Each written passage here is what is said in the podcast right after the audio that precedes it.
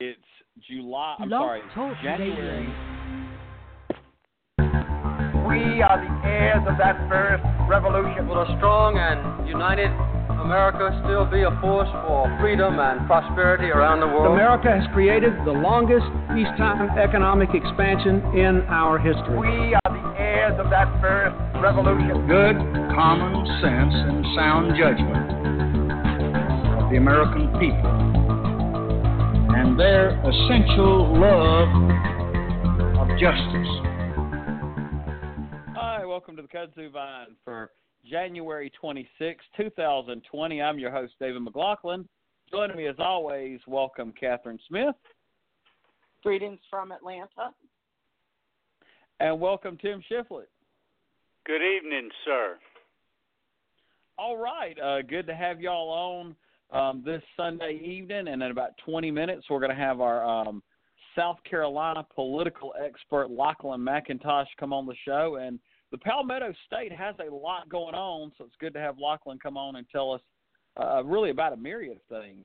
Uh, but until then, we've got a number of topics to discuss, and even though the impeachment trial is going on, I think we ought to start in a different direction, and um, we can kind of, you know, talk about it in several different ways. After we got off the air last week, um, New York Times Weekly, which is a show on FX, uh, did a show where they showed interviews of the endorsement process of about their interviews with their editorial board and then at the end of the show, they made their endorsement, which ended up being a dual endorsement of Amy Klobuchar and Elizabeth Warren. Um, but it was a very interesting show with the interviews. And out of that, I guess you'd say, there's been some more polling data, and it's shown a change in the race. Um, Bernie Sanders, which had been dropping on the heels of his um, you know, statements that came out that he said uh, he didn't feel a woman could win the presidency in 2020, um, and then a kind of a, a dust up with Elizabeth Warren. He had been dropping, and suddenly, kind of unexplained, he's really rebounded to the polls.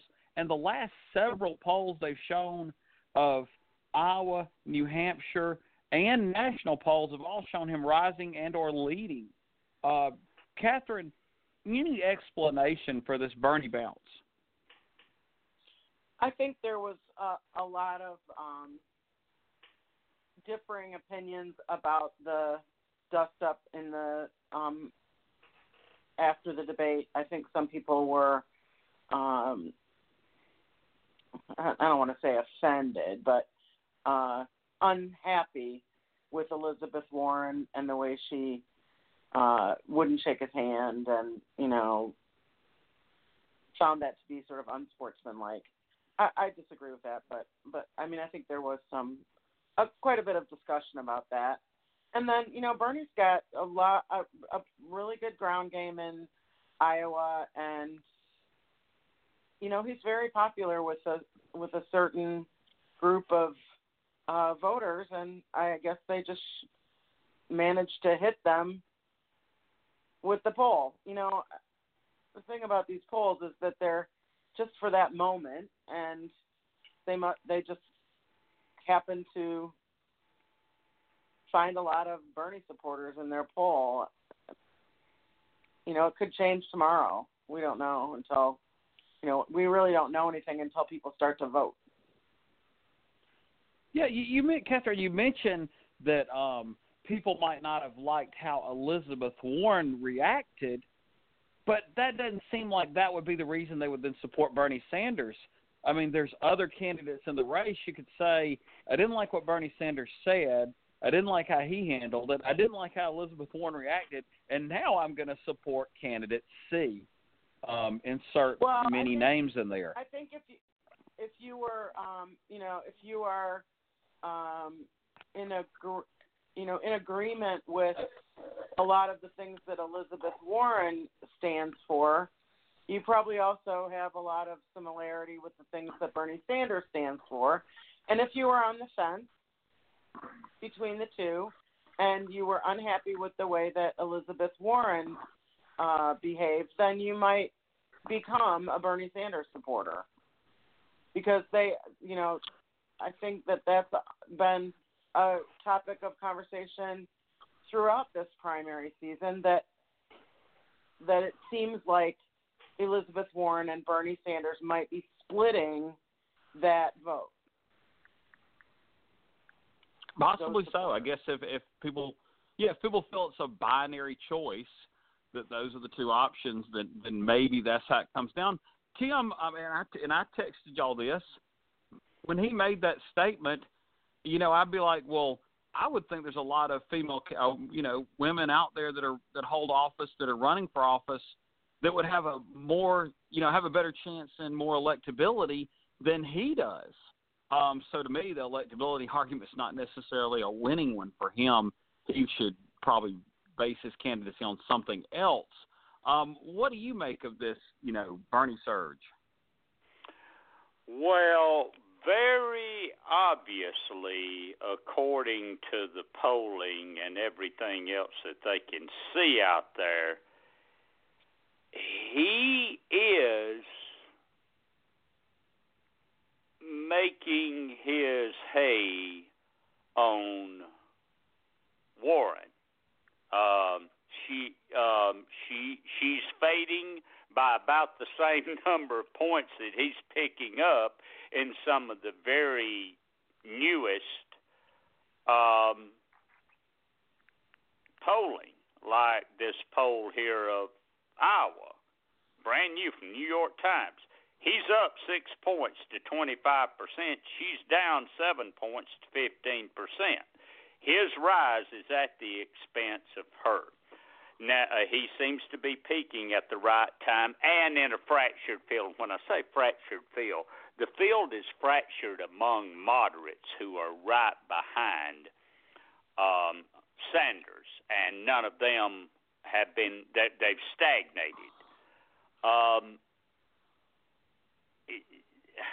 uh, 51% of Democrats think that Elizabeth Warren can beat Trump. I believe right there is why she is fading because much larger percentages of uh, voters think even Bernie Sanders can defeat Trump. I don't know if that's fair or not, but that's really what's going on. And the most liberal voters are with Sanders.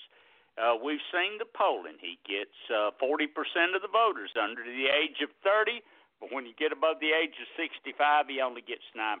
Let's look at Biden uh, as the other candidate in this scenario here. Biden gets 32% of the 65 plus vote, and he only gets 10% of those under 30.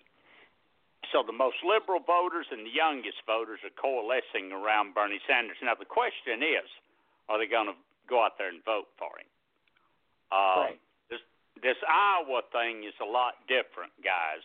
You know they got the 15% threshold, and polls are showing that a majority of, uh, say, Warren's voters, if she doesn't make it, they would actually go to Biden. Um, um, major, uh, overwhelming majority of Klobuchar's votes would go to Biden. Now, scratch your head on this one. If Sanders didn't make the 15% threshold, the overwhelming majority of his voters would go to drumroll Warren. I I I I got nothing. I I mean I I got nothing there. I You know, what do you think, David?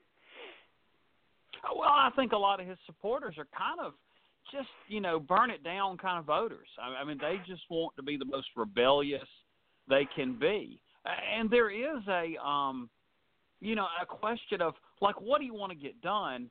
And I think it may have been Rick Wilson or somebody else, one of these other Trumpers, and they were talking, you know, like, oh, how was your Republican? How could you ever support uh, Bernie Sanders? And he goes, well, because Bernie Sanders wouldn't, you know, uh, desecrate the Constitution and be a criminal, but then he'd never get anything done. He, he would want an agenda that would never get through the Senate, would probably never even get through the House, and, and you wouldn't get anything done. Well, if you're just a citizen of this country, you might actually want to get something done, and, that's and I think that's a, a key point to to say like you know it's not all about you know D's and R's and red and blue. It's about actually making a better America for people, and you want to actually have things accomplished. And so if you could get fifty percent of your agenda accomplished, it's much better than zero percent. Even if you liked the zero percent agenda that somebody proposed. Um, Catherine, I'll ask you about another question. Bernie Sanders, in that interview and other times, he comes off as not very personally likable. Now, obviously, that shouldn't be the whole criterion. That the, you know the the most jovial person shouldn't automatically be uh, president or win any office, but there is a likability factor that comes into politics.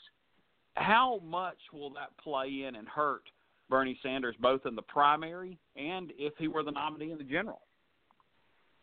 Yeah, see, I um, I I don't find him unlikable. I, you know, he's kind of bombastic. He's sort of like your, um, your old, well-informed uncle who always has an opinion about something. And I think I don't think that's uh, unlikable. I think it can be um, annoying sometimes, but I think people might overlook that bombastic side of him because they agree with what he talks about. Um, how does that play in? Um, I mean, you've got the most unlikable character in history as president right now. So I don't know. Um, I, I, I wouldn't. Uh, I, I kind of look. I mean, if he's the nominee, I look forward to the debates between uh, Bernie Sanders and our current president. Um, if he were to get the nomination, uh, but I don't. I don't find it. I mean, I guess he has unlikable, unlikable polling, but I think it's uh, it's sort of a an acquired taste, maybe. Well, acquired taste is probably not what what I think we'd want to try with a nominee, given that Donald Trump's whole strategy is I know I'm unpopular. I'm going to have to make my opponent is is equally, if not more, unlikable than I am. I mean, that's what he wants. And th- that tweet he sent out, you can tell, oh, they're going to steal it from Bernie. That's what he wants. He wants Bernie Sanders. His campaign wants Bernie Sanders. Um, Tim, let's just get into the birthday comment. You know, he said his weakness would be, I, I won't send you a birthday card. I won't tell you happy birthday. Now, obviously, I don't think you know, out of the 300 million Americans, most of us aren't expecting the President of the United States to remember our birthday on a personal level. But this kind of sounds like people that he interacts with, he won't remember it. Um, is that kind of a microcosm of his problem? Yeah, it, it could be. He comes across as a uh, grouchy old man. I, I've heard it. I've heard those exact three words said on television by commentators. Um, and I just wonder if he passes the legendary beer test with the average voter. Um, I, you know, I, I, I know he's a man of, of, of, of great talent. I, I, I, I realize that he wouldn't be where he is in politics if he if he weren't, obviously. But I mean, he's 78 years old. Had a recent heart attack. Uh, get used to the word socialist uh, coming from all angles of the Republican Party he's the nominee. Uh, get used to people making mention of the fact that he's, you know, never run in his life for any office he's attained as a Democrat. Uh, I just, I, I don't know. I, I, I don't, I don't picture a good outcome to the race if if if he is the nominee. I can't even picture his running mate. Can y'all? I, I don't know where he goes with that. Um, yeah, well, yeah, because I mean know, somebody has to work with him. We better start thinking about it. If he wins those first two races, which he very well could, uh, you know, he's got to be the front runner for the nomination then, unless he stopped, you know, in a state like South Carolina or on Super Tuesday or something like that. Yeah, and it's well, it's kind of who who gets forced out, um, and who goes out in what order because you know seemingly this person hurts that person. Talking about, um, I want I want to stay with that uh, um, New York Times interview piece before getting to some other things. Um, but talking about some other candidates, we're talking about unlikable. Bernie Sanders came off in that, or at least I thought he did, and even the uh, some of the editorial board felt that the person they liked the most on a personal level, they didn't endorse him, was Andrew Yang. And then, of course, there was where he sang with the choir and one wore the robe. And he's just, I mean, anytime he goes on TV, he just, I won't say telegenic because it's not just looks. It's just there's a there's a sense about him you just want to have him on more. Um, Catherine, can that translate into more votes as this uh, field narrows? Um, I I don't know. I mean, he could be the the surprise, uh, you know, third or fourth uh, winner in uh, Iowa or New Hampshire. I, I I agree with you. I really enjoy hearing him talk.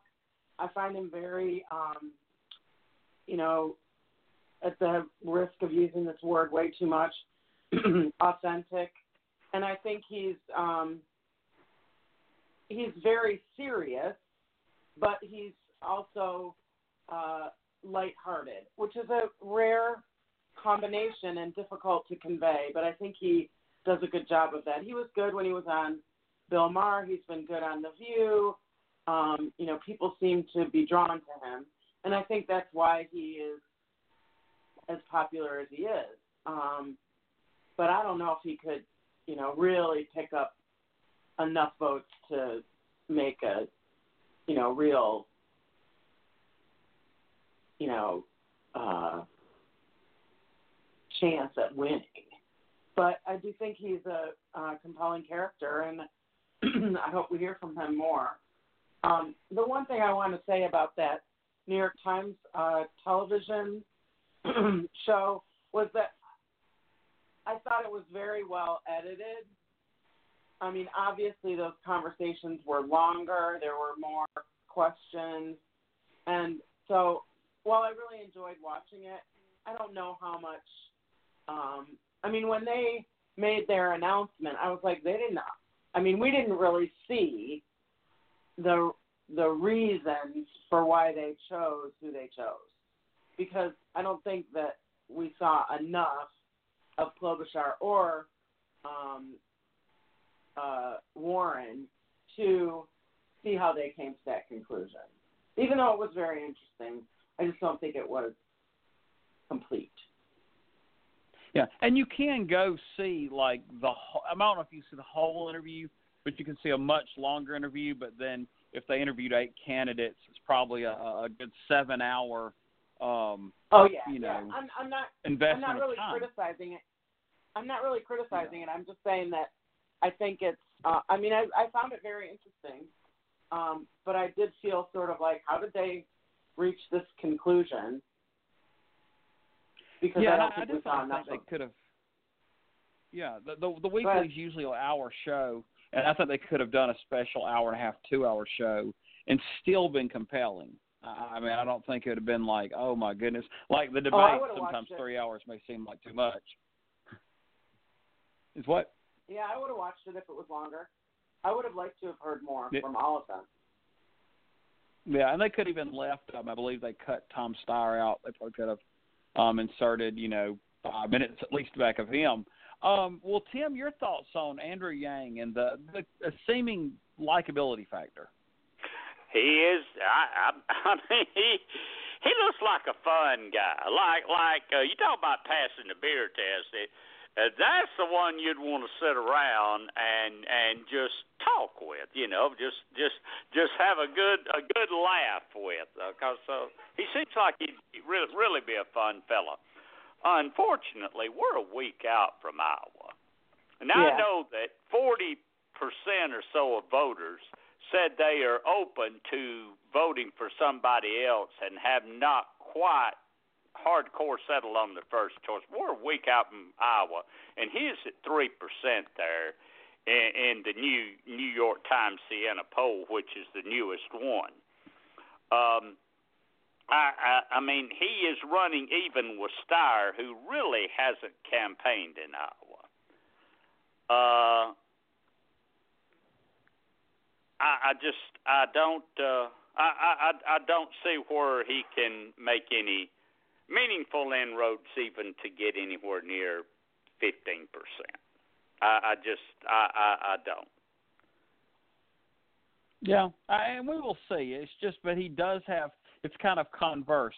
We have a, the person that's maybe the prickliest leading the field uh, this week, and then the person that's most likable you know, somewhere around, I guess, on fifth or something. Um, well, now I want to welcome in our guest for the evening to discuss um, South Carolina politics, longtime contributor to the Kudzu Vine on the Palmetto State. Welcome back to the show, Lachlan McIntosh. Great to be here. Thanks for having me. Oh, great to have you.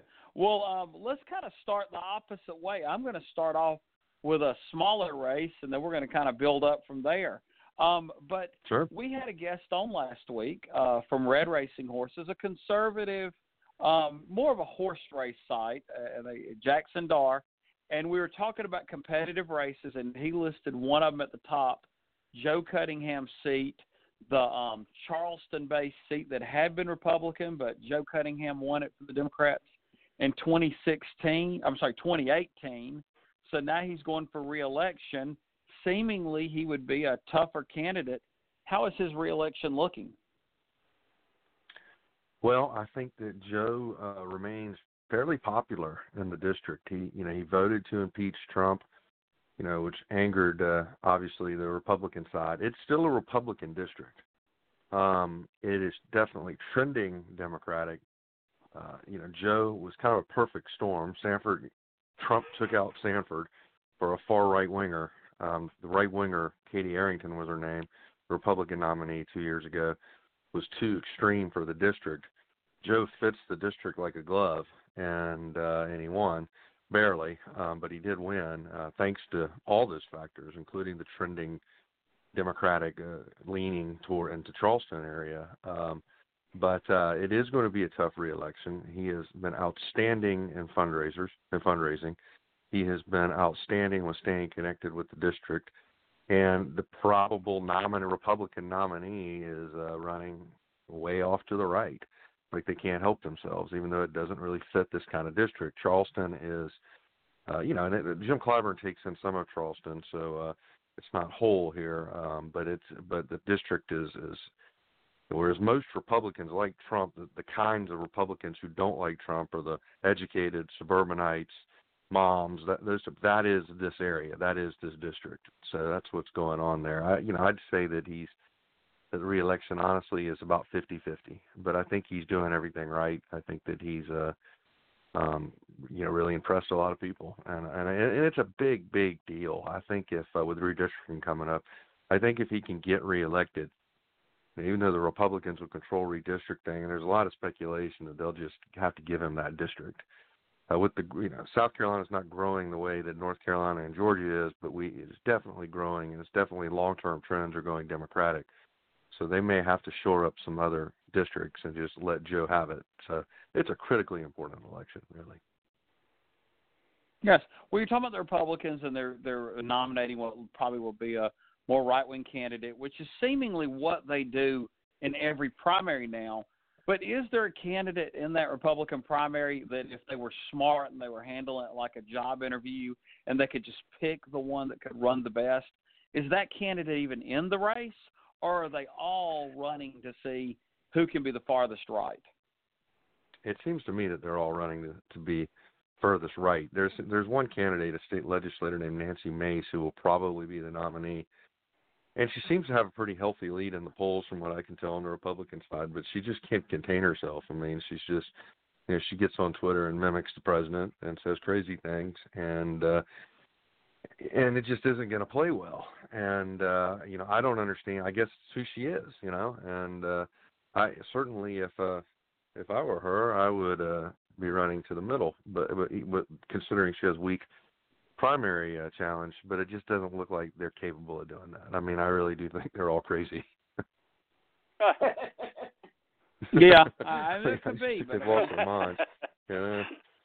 yeah, but that is seemingly what what we see more and more. There'll be two, three candidates, whatever, and the more educated, measured, thoughtful Republican candidate, even if their resume seems like they should be the one to win, they're toast. Uh, I mean, they just cannot yeah. win in those primaries these days. Sounds like I that's think that's right. And I think that's probably her motivation. Yeah, I think that's probably yes. part of her fear and motivation, just not to contradict Trump whatsoever. You know. Yes. Well, we'll that'll be a race to watch. I'm going to pass it over to Catherine, who's going to take it a little broader than just one congressional district. Catherine? Sure. Hey, thanks for being on tonight. We really appreciate it. Um, I wanted of course. to thanks for talk having a me. little bit about the upcoming primary and Mhm. how sick of, are you of Bloomberg and Steyer ads? well, Steyer ads. You know, Bloomberg has is, is skipping the four early states, but good gosh, you know, Steyer is everywhere. And essentially, since you know they know how to, they know they know you know nowadays digital advertising, of course, is so sophisticated. They they can voter file match. So I can't turn on my laptop or my my Roku or anything without Tom Steyer coming in my in my life, and I'm very tired of it. and uh, you know, it. I was interviewed by the New York Times in yesterday's paper about his rise in South Carolina. Like, what do you expect? I mean, no one's ever spent this kind of money that I ever in South Carolina in the primary. And I mean, the fact that he's barely in double digits, I mean, fine, you know, if that's worth it. He's literally spending a fortune, you know.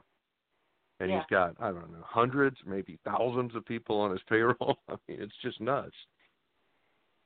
and do you think it's having any effect? And yeah, you know, we've seen a little bit of a rise in the polls for him, and uh here, like I said, low, uh, you know, low ten percent or so. But I, you know, I, I do not see him at the end of the day being in the top three or anything like that. You know, when the voting people actually vote.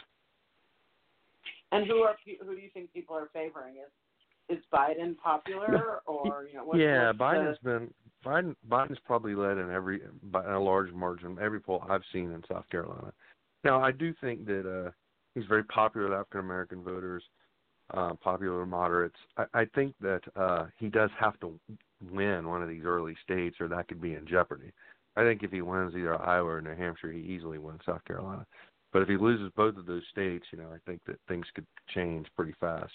Usually how that works. And and who do you think uh benefits from if, if that were to happen? Is it Bernie? Yeah, that's a good Buttigieg. Or, Yeah, it's a, yeah, probably, or you know, who who win who who actually wins one of those states. There's nobody really close to him in the polling in South Carolina now. So yeah, I, it could be. You know, I think Bernie has a pretty uh, low ceiling uh, here, but uh, yeah, it's really wide open. I would say if he stumbles badly in the first two states.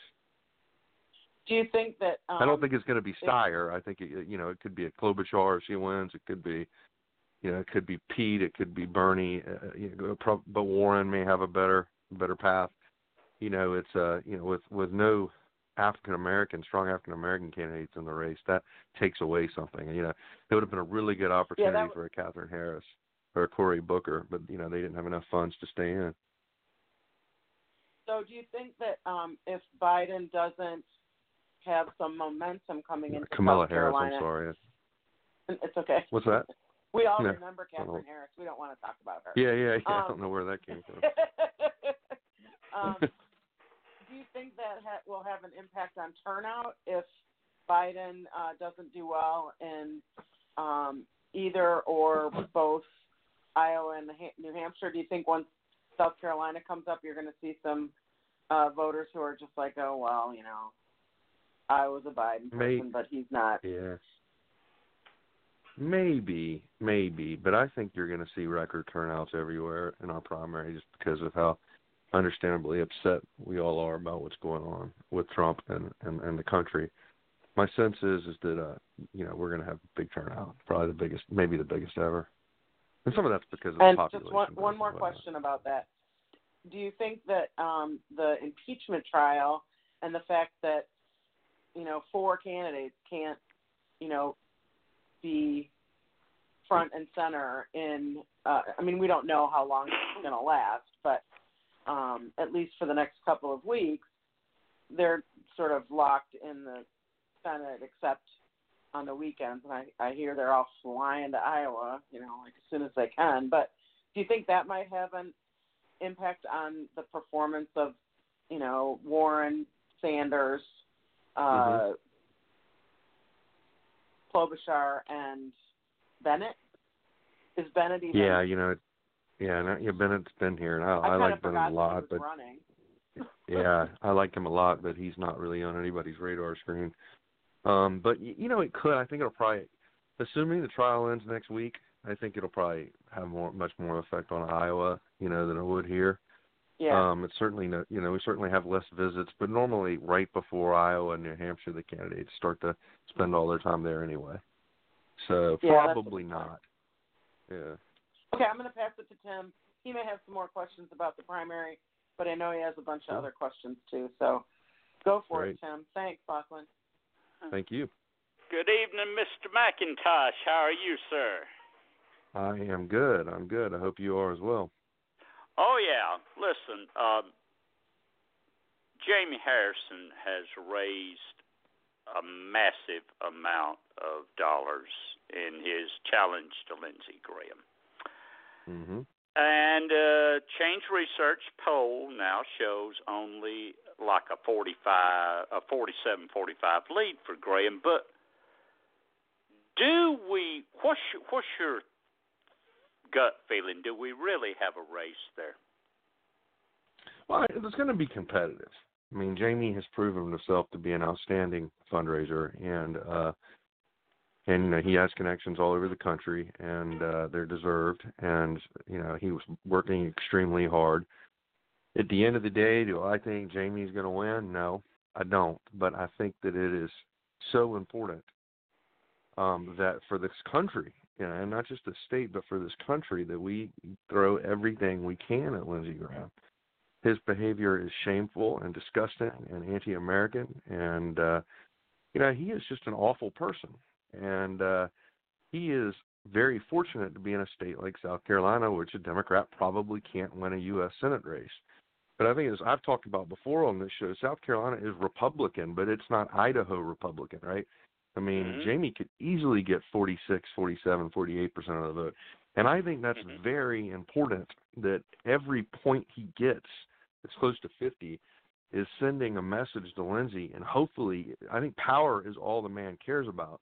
And hopefully, if he can start feeling threatened by Democrats in his own state, that he'll moderate his behavior, which of course is just shameless and outrageous. And uh, and I just I hope that I hope that the fact that we probably can't beat him yet in South Carolina, I hope that doesn't discourage you know people that want to give their extra change to you know, certain candidates that they like because Jamie is a extremely good investment um, to give Yeah. money to, and uh, and he'll spend it wisely, and uh, and you know you never know. Um, by the Yeah. way, you know you never know. This is these are unprecedented times, and uh, you know the, the the voter turnout could be different than we've ever seen it in November. You know.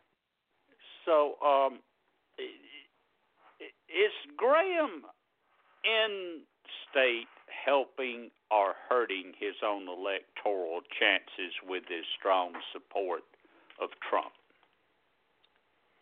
Well, I think that you know, I think the game that he's playing is, and Lindsey's always playing a game. Um, hmm you know, he doesn't believe in anything, um, doesn't have any morals. Um, but uh, he's he thinks that, and he's probably correct that South Carolina is is going to reelect him because it's a Republican state and a pro-Trump state, not by very large margins either, but both are the case. You know, he's just given up doing well in Charleston or doing well in Columbia or doing well with college educated voters. He just doesn't care. And you know, the game that he's playing is that he believes that he's safe, but I think what he's got his eyes on is Trump. You know, he he wants to get Trump through this impeachment and get Trump reelected, and, and he just rises higher and higher and higher in Trump world. Uh, you know, mm-hmm. Trump he knows that Trump knows absolutely nothing about foreign policy. Trump doesn't, you know, has no clue. So he listens to Lindsey, and uh, and Lindsey's told people that's what he likes so much about this situation, and and it's just that he's so he's so powerful because Trump is such a void of knowledge, um, and Lindsey feels like he can get through to him. Um, I, I, for really, he's manipulating him in a lot of ways, but I think that's kind of what's going on. So he he I think what he what he's thinking is, look, I can act crazy and just say these outrageous things in defense of Trump and being for Trump, and I won't get beat in South Carolina for it. And I think that's what mm-hmm. he's playing. And that's what I was saying earlier. If we, you know, maybe he's probably right. But if Jamie could get 47, 48 percent of the vote on election day, I think that we, and with the South Carolina trending slowly Democratic, not as fast as, as our neighboring states, but maybe that'll calm him down a little bit because Lindsey's never going to want to leave the Senate. I mean, he's going to want to die in the Senate, right? I mean, that's his entire life. So it's not like you know Lindsey's going to say, "Well, I'm going to run for one more term." No, Lindsey's going to run until Lindsey doesn't have any air in his lungs. You know. Hmm. um, one more question. Um, it looks like South Carolina may get another congressional seat in the 2020 census. Um, which means that uh, you are rapidly gaining population in that state from outside the state. What types of voters are moving into South Carolina, and are they changing the political dynamic there?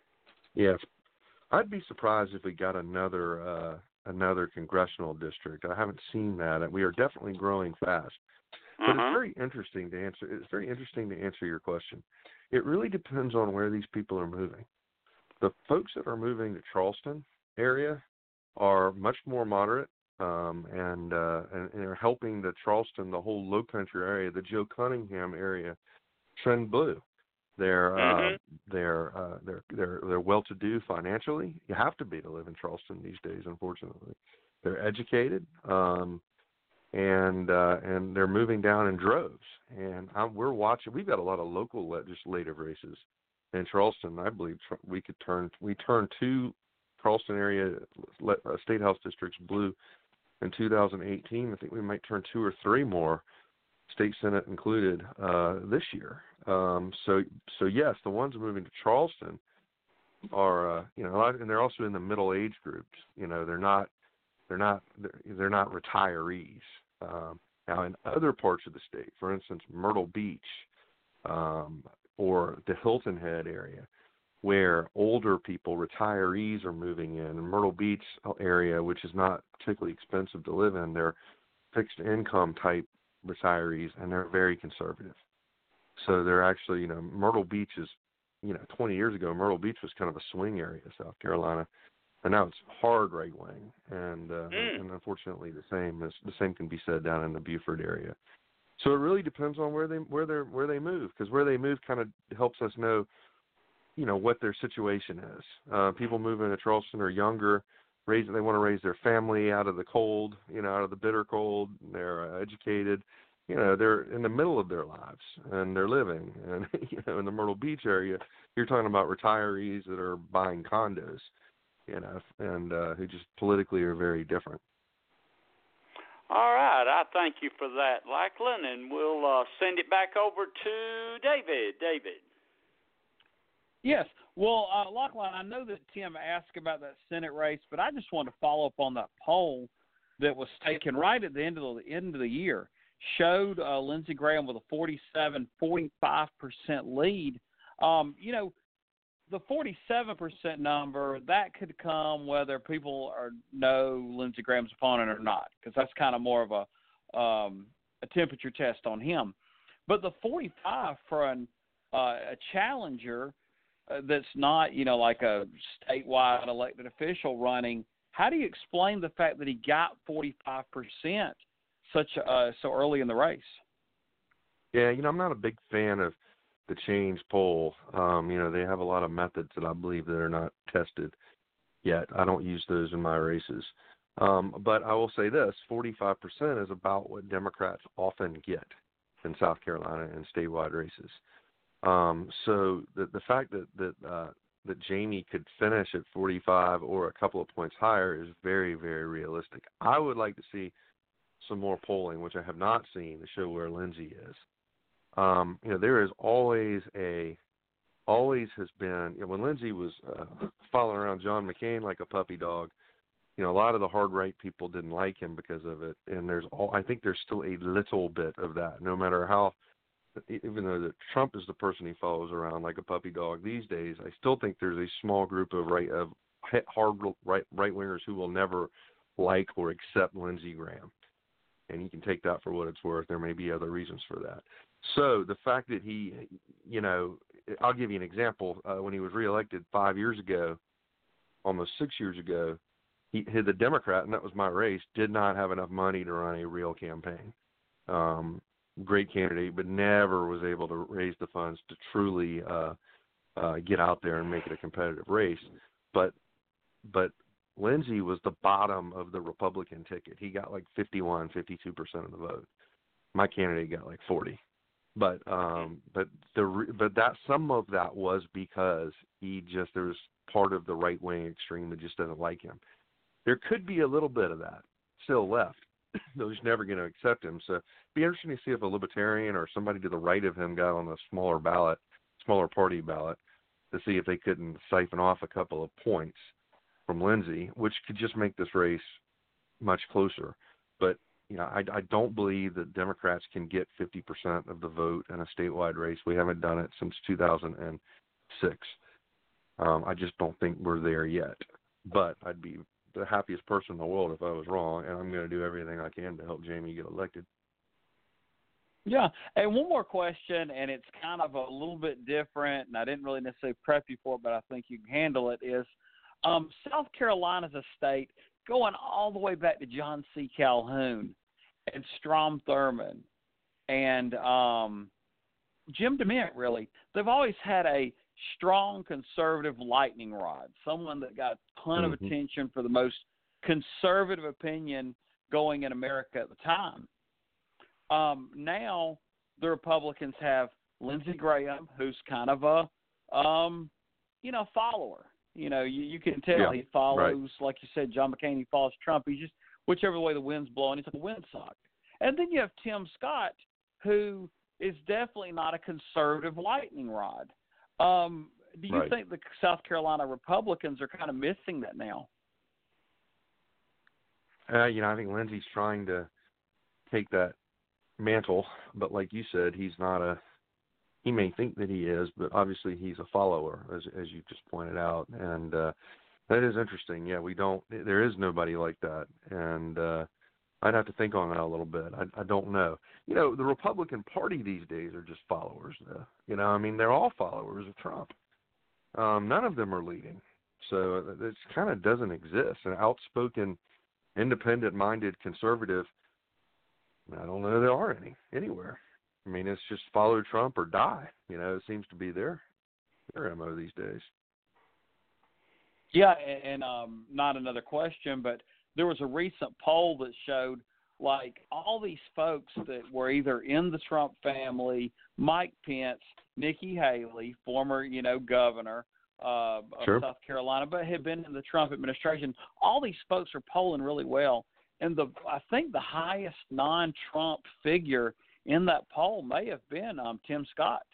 Um, was this you know, uh, nationally? Yeah. It was it was a national poll. It had Don Jr. and Ivanka Trump, and and you know eh, they had polled for 2024. Mm-hmm. Um, let's say well, they're getting ahead of themselves, no doubt. But it did show Tim Scott has like eight percent, which, uh, given all of the rest of the people in Trump land were soaking up most of the rest of the votes. It was kind of interesting that he um, was you know that high, and he's obviously it you is. know since he actually spoke out against him um, for Charlottesville, he's not directly in the orbit. Yeah, Yeah. that is. He has spoken out against Trump a couple of times, which has been very in a sincere, genuine way. Just not enough. I mean, I was just sickened to see him standing behind one of the Republican senators yesterday, um, just you know, talking nonsense about the impeachment proceedings, and he wasn't saying anything, but just him standing there is disappointing. I just I feel like obviously all the Republican senators are not doing their constitutional duty right now, and it's very disturbing and uh, upsetting. I Yeah, wanted to point out one not. thing before we move on. Go if ahead. we could, but I, I wanted to mention one other race that's not on anybody's uh, radar, and that is the second congressional district of South Carolina, and that is Joe Wilson, the You Lie congressman from long ago, um, who's just terrible, um, and obviously a Trump sycophant is is is clearly. But there is a wonderful candidate, a Democratic candidate in that district, and I, I'm not I'm not involved in her race at all. I've never even met her. Her name is Adair Boroughs. Website A D A I R for Congress, AdairForCongress.com. She is raising tons of money and impressing everybody. Um, that district is tough as it can be, um, but uh, it's it, she is doing everything right. And I was hoping folks could take a look at her, and if they liked her, maybe send her a few dollars because she is impressive. And it goes back to the same thing about Lindsey. You know, even if we can't beat her, beat him, Joe Wilson or Lindsey, you know, scaring the hell out of them means something. They know that there there's checks and balances. I hope people can check her out too. Yes, well, thank you for alerting us to that. And you know what? The way South Carolina's going, and there's so many races that I think will continue to be important even after the Democratic primary. There, I'm sure you'll be on again in 2020, and if her race heats up even further, you can go deeper into it. Yeah, absolutely, absolutely. Yeah. Well, um, speaking of uh, websites and social media, before you leave, tell folks where they can um, read some of your writings or thoughts. Well, I kind of rage tweet most of the time these days, um, but uh, it is uh, my Twitter handle is at Lachlan McIntosh, and that's L A C H L A N M C I N T O S H. So if you like tweets about angry about Trump and the Republicans or about college sports, you'll enjoy my Twitter feed. Yes, and I guess with Clemson football season over, it'll change a little bit of complexion there. yeah, yeah, I'm taking a little break from that, letting that rest.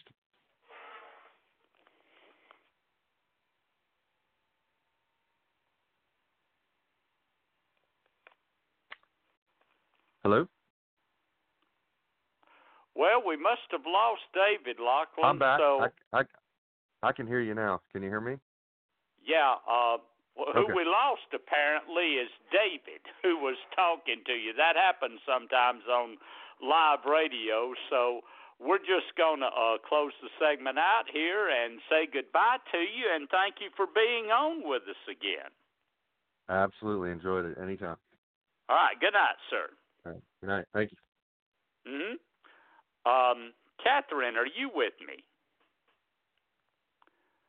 Okay, apparently no one is on ex- except for me right now, folks. So, um, I'm on. there you are, Catherine. Um, we just said had goodbye. Yeah, we just said goodbye to Lachlan, and we lost David in the interim. Yeah, I was. Yeah, I was. Um, I could hear you. I just had uh, my phone on mute so that um I didn't interrupt anybody. But Yeah. um, yeah, I don't know what I don't know what happened to David. Yeah, but while David is not with us, what we'll do now is move over for some thoughts on the impeachment uh, trial that's been going on. Uh, um, we know that the how it's played out, but I was wondering uh, what your thoughts are on it and where you think it's going. Well, it's going to, you know, they're gonna, they're gonna. I don't think they're gonna dismiss it. I think they're just they're gonna vote and he's gonna be exonerated. Um, Uh huh. But uh, I I- and I honestly I can't. Uh, I mean, I'm working during most of it, so I can't uh, watch or listen during the day, and then I just can't take it. um, so I, you know, I check in. Like I watched the morning show today, and got you know some you know some opinions and some information. Um, I just I think the um, you know of course I'm not going to like the way the Republicans are handling it, but I do think it's so interesting that there's no denial of anything. It's just uh, you know a challenge to the process, which is uh, I just think uh, a weak um, argument. They're weak arguments for and uh, seem to avoid the whole idea of what impeachment is about. So it's disappointing to see these Republicans stand up and talk about, you know, the minutia of the process instead of talking about um, whether what he did was right or wrong. And Mhm. uh, I I just find that um, it's just disappointing to me. Mm. Seems Yeah, contrary Tim, I'm back the if- Spirit. Oh, David's back. Hello. yeah, I dialed in on another line. Sorry about that, everybody. Um, but yeah, I just kind of wanted to jump in mainly to kind of just let you know that I'm back, and and I'll echo what Catherine said. It's so sad that you know the Democrats lay out a case, and it's not being evaluated as you know it, are there merits there. It's just like it wouldn't matter. Um, and then of course, I think one of the key things is you know what does someone like Susan Collins do out of this? Um, Mhm. Tim, what do you think? Uh, from what I've seen, and I have seen quite a lot of this thing. I, I saw the entire first two days. Uh, I was on the road the third day and didn't get a, to see a lot of it, and I saw the um, two hours yesterday. Um, I, I, I predict it's going to be over this week. The the Republicans uh, basically are saying two things. None of this is true. Trump did nothing, and Democrats are trying to steal the 2020 election, and they just basically are grasping at straws. Uh, McConnell's not going to allow witnesses or documents. I, in my heart of hearts, never thought that he would. Uh, I believe now the Democrats uh, will not get any Republican votes on uh, allowing witnesses or or documents. They maybe get Romney, maybe get one, but so so then when they vote all that down, they're they're gonna have a, a quick vote to um, acquit. And uh, then for the State of the Union speech, Trump takes a victory lap. Bottom line, Trump wins. And that sounds sad to say all of that, but I, I, I, I don't know what else to say after seeing all of that. Well, and and let's get into the politics of it. Okay, let's say the trial, you know, really drug out, and then you know s- some uh, Republicans want to see evidence, and then of course maybe a Mitt Romney or or to try to save her skin, Susan Collins, um, you know, voted convict, but he still eked out a um, you know, 51 49 victory or what have you. Um, that might play one way, but the fact that Republicans are just completely, you know, turning this into a sham, no evidence, doesn't that hurt Donald Trump and the Republicans in November 2020, Catherine? No. I mean, Would it was it hurt him. help them? I mean, eh, I think it helps him because he can say he was exonerated, and it was a uh, witch hunt, which he loves to say. well, but doesn't it make the well? I mean, and and there's different uh, groups. I mean, there are. I mean, I know so much of politics now is there's hardcore right, there's hardcore left, and there's less middle. And, and I know that with the hardcore right, then yes, they'll be more emboldened. But he would he will embolden the left, which that'll kind of negate that. And then how will that play with what is left of the swing voters? I mean, they do exist. I mean, there are counties that went for Barack Obama and then went for Donald Trump. I mean, swing voters. They're still probably in the hundreds of thousands, if there's not a million of them out there throughout the country. I I mean, Well, does I this not suppose- hurt him with those voters? I I suppose it could. Um, it, it's going to depend a lot on what happens. Like if this is over this week, then we've got a long time until the until the election, and all kinds of things can happen.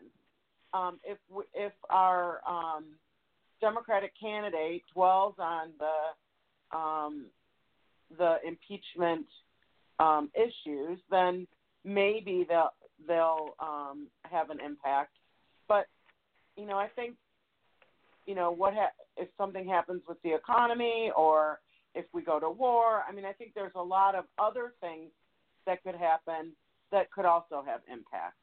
I'm just I, I think that getting this over with as quickly as the GOP seems interested in doing is a good thing for Trump because it can be okay. he can still say he was exonerated, but people can will sort of forget, you know, about all the brouhaha, and it'll be, you know, oh, well, that was kind of nothing, you know, it didn't even last that long, you know. So I think, I mean, I, I you know, there's so much that can happen between now and uh, and November that, um, you know, it could have a little bit of an impact, but I'm not sure how much. Okay, Tim, same vein of a question. Politically, what how does this affect things? Well, you know, I've come to the conclusion long ago that nothing affects Trump's hardcore base. Nothing. They're they're going to be there. They're going to vote for him. They don't care. They don't want to hear it.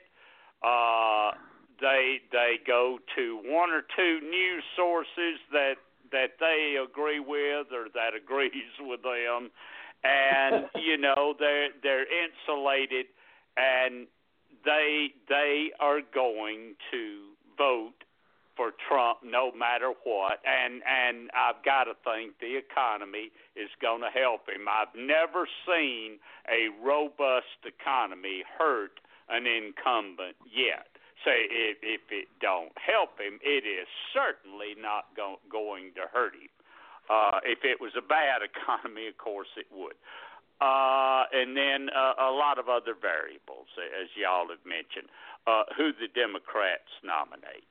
Um, and are our voters going to be engaged as a result? We look at the numbers from 2016. We you, we we've talked about that some this week.